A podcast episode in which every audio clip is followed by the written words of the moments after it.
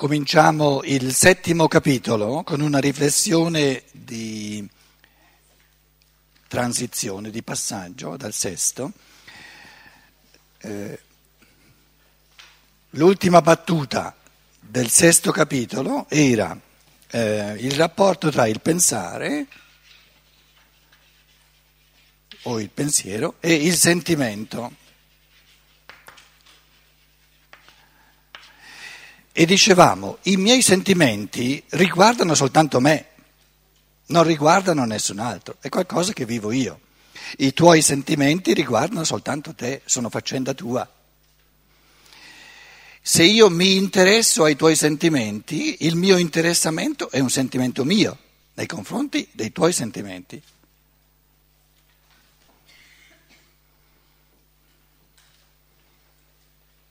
Quindi il fatto che il sentimento sia il vissuto personale interiore di una persona non significa che una persona debba interessarsi soltanto a sé. Può interessarsi sempre di più a tutto il mondo e allora vive sempre di più, no? con gioia, con dolore, con gioia i passi in avanti che l'umanità compie, con dolore i passi indietro che l'umanità compie. Possono diventare sentimenti dell'individuo, sentimenti, diciamo, della personalità singola. Qualcuno diceva, sì, però quando un rapporto è terminato c'è stata sofferenza. Questa sofferenza sono un vissuto di questa persona qui. È qualcosa di negativo? Il pensiero deve prendere posizione e il pensiero dice se questa sofferenza ti è servita a fare passi in avanti, ben venga, è, è stata la benvenuta. Se questa sofferenza ti ha, ti, è stata l'occasione per te di disinteressarti ancora di più al mondo esterno, allora, allora non è la sofferenza che, era, che è stata positiva o negativa, il tuo modo di viverla.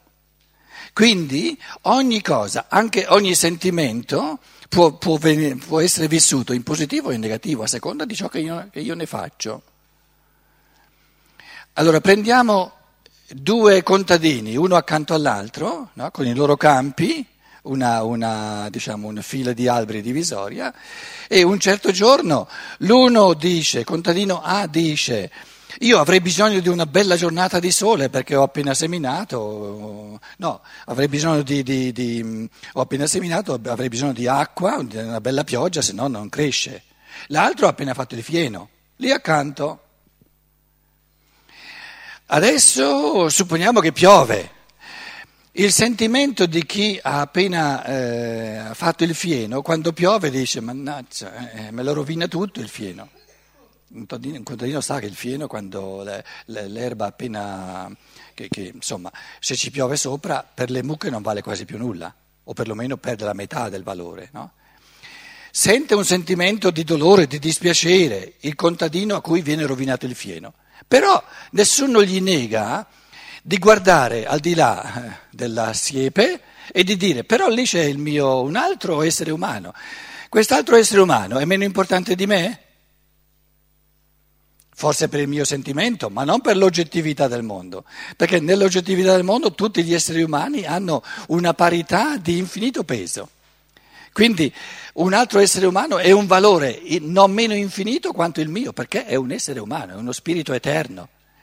E se lui è contento che piova perché ha appena seminato, io posso includere nel mio sentimento chi me lo proibisce? La gioia di gioire con lui che lui, eh, dovuto al fatto che piove, i suoi, i suoi germi, i suoi semi crescono. Chi glielo proibisce? Quindi, di fronte a ogni sofferenza, di fronte a ogni sentimento di dolore, c'è sempre la possibilità di aprirsi agli altri e di godere di ciò di cui c'è da godere. Verrà mai un momento nell'evoluzione dove non c'è nulla di positivo di cui godere? No, no, questo è, è, assurdo, è proprio escluso. Già la potenzialità umana, la natura umana come potenzialità ha tutta la conoscenza, lo vedremo nel settimo capitolo, è una positività assoluta. Quindi io, per quanto miserabile sia la situazione attuale mia, personale, per quanto stando chiuso in me stesso, io abbia tutte le ragioni di sprofondarmi nella depressione o di volermi ammazzare, ho sempre la possibilità di aprirmi, di interessarmi a qualcosa di infinitamente grande, infinitamente positivo, perché c'è sempre. E tocca a me farlo. E se lo faccio, va tutto bene.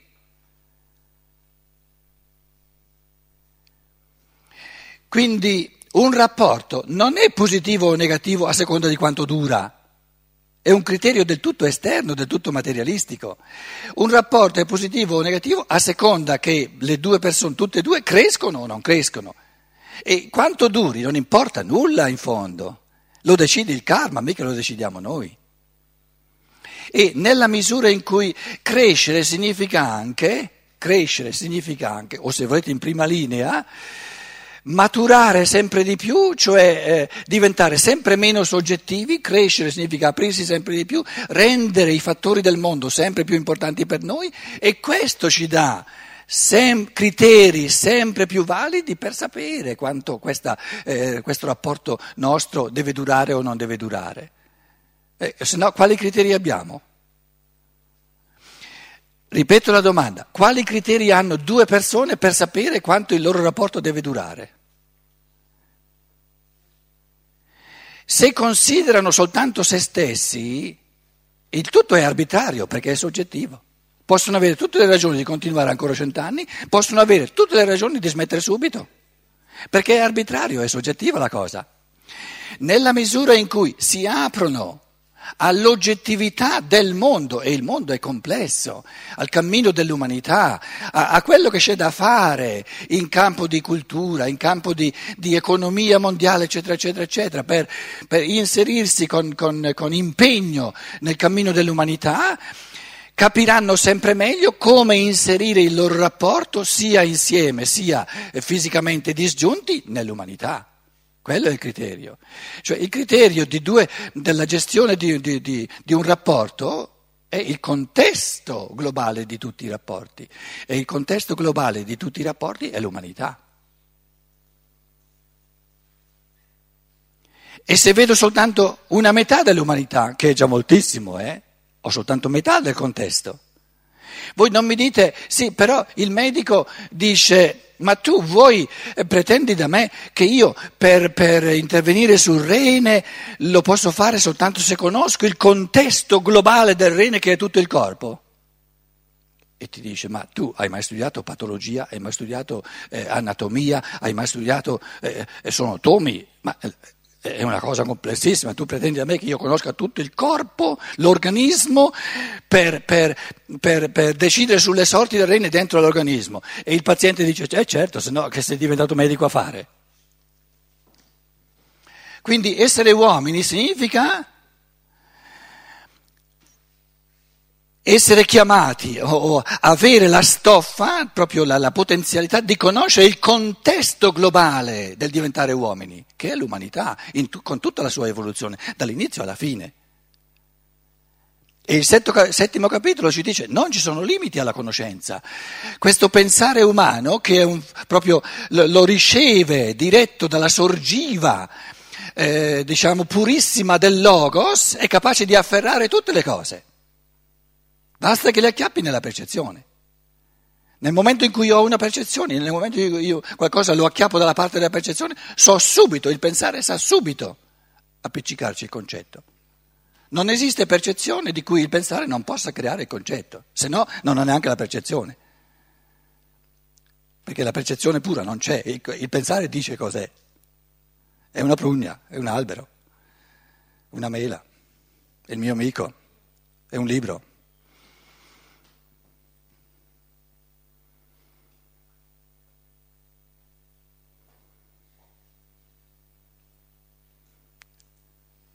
Il senso dell'evoluzione è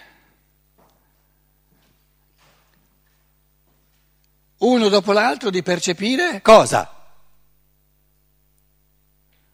Tutto il percepibile. perché tutto il percepibile è la somma del pensabile e mi appartiene tutto. Perché se io fermo le, la potenzialità evolutiva del pensare a metà, dico allora mi, mi è concesso di diventare uomo soltanto a metà. No.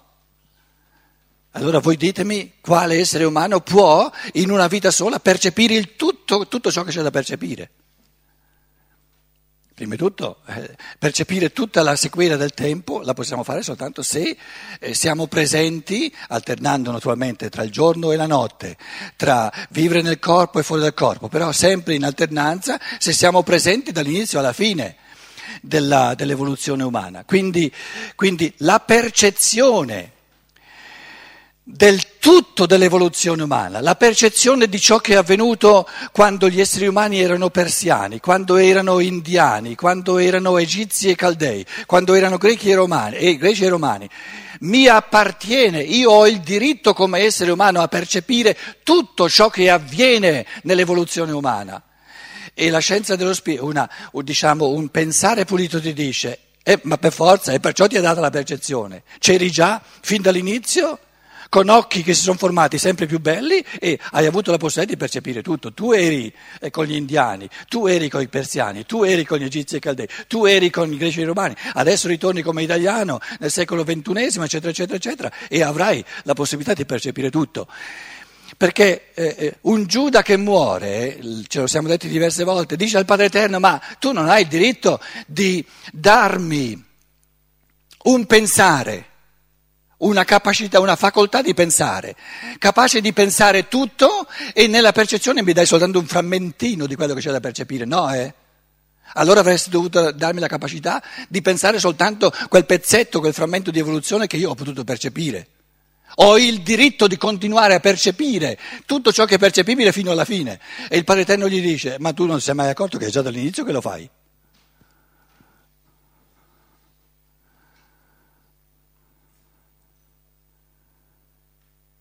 Non è una gran bella cosa?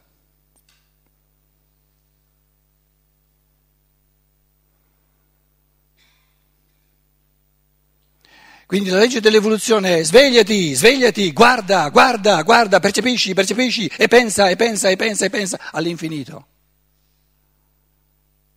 E in questo contesto il, il, il, frammento singolo ha un senso, se no eh, come faccio a sapere io eh, cos'è l'unghia se non ho un'idea del corpo? O cos'è un dito?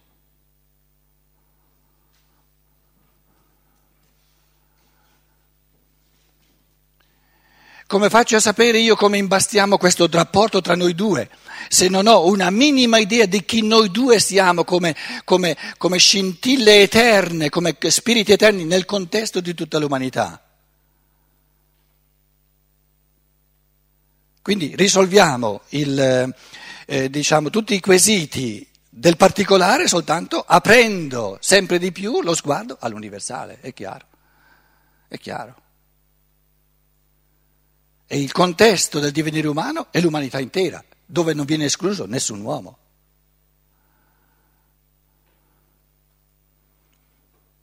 Abbiamo comprato una, un vasetto di, di miele, miele italiano, c'è una bella una bella um, cartina geografica di un paese che mi pare sia l'Italia, mi pare di conoscerlo. Le, le, le, api italiane so, fanno il miele in modo del tutto diverso che non le api tedesche.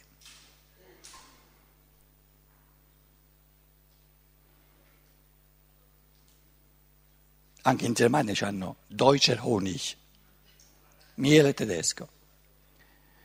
Voglio dire, è come dire, qui in Italia noi abbiamo il sole italiano, la luna italiana. Poi c'è una luna tedesca che è tutta diversa. Questo modo di frammentare, proprio di eh, settoriale, queste, queste, come si chiamano le cose dei, dei cavalli? Para, questi paraocchi, ma è ora di superarli, Scheuklappen li chiamano in tedesco. La, la, i, le, le, le, le, cose della paura, no? il, il, cavallo è scioi, ha paura, allora gli si mettono, capito? abbiamo una visione del mondo dappertutto piena di paraocchi, nazionalismi all'infinito. Se voi andate in, in Svizzera, ve lo, ve lo, ve lo eh, confesso, perché ogni tanto ci vado in Svizzera. Potete star sicuri che non, non c'è nessuno svizzero che non abbia la, il convincimento che la Svizzera è di gran lunga la nazione più importante di tutto il mondo, che decide le sorti del mondo. La Germania accanto alla Svizzera non vale, non vale nulla.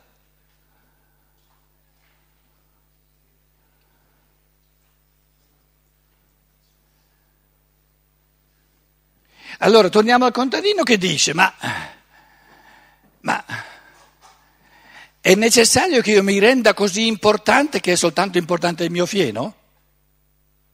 Per l'umanità, per la terra, sono altrettanto importanti i semi di, del mio vicino che hanno bisogno di acqua. Adesso pensiamoci bene. Supponiamo che questo contadino sia un, un filosofo in erba e dice, ma aspetta, comincio a filosofare.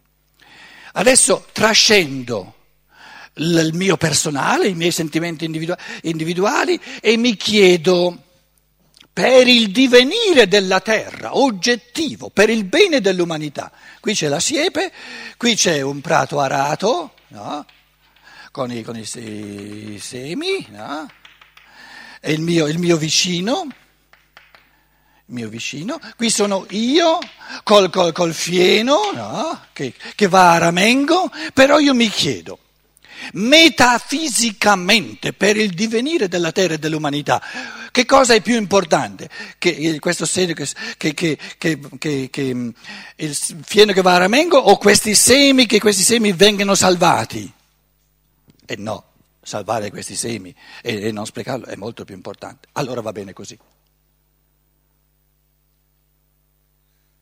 Supponiamo che giunga a questa conclusione metafisica che nel, diciamo, nella gestione globale della Terra, no, allora dice, ma eh, il Padre Eterno, San Pietro è che decide del, della meteorologia, eh, il mio patrono, ogni tanto cerco di usare un telefono privato ma non funziona, eh, per dirgli adesso io sono il fieno, eh, non mi, non mi fa piovere.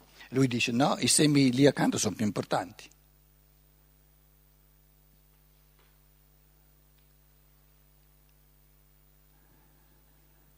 Questo contadino, filosofo in erba, può arrivare alla conclusione metafisica che quando e dove è meglio che piova o che ci sia sole, gli conviene lasciarlo a qualcun altro di deciderlo. Perché lui, se dovesse lui gestire e decidere quando e dove è meglio che piova o che ci sia il sole, poveri noi. E se chi decide della meteorologia l'ha fatto finora, l'ha fatto per, per millenni e l'ha fatto in un modo che che è saltato fuori un mondo così bello, così vario, nel suo insieme, soltanto gli uomini ce la fanno a rovinarlo negli ultimi tempi, eh, negli ultimi decenni, gli ultimi 3-4 secoli, prima andava tutto bene, allora lasciamo a lui di decidere quando e dove piove, che l'ha fatto bene il mestiere. Sì, però se il mio fieno si rovina,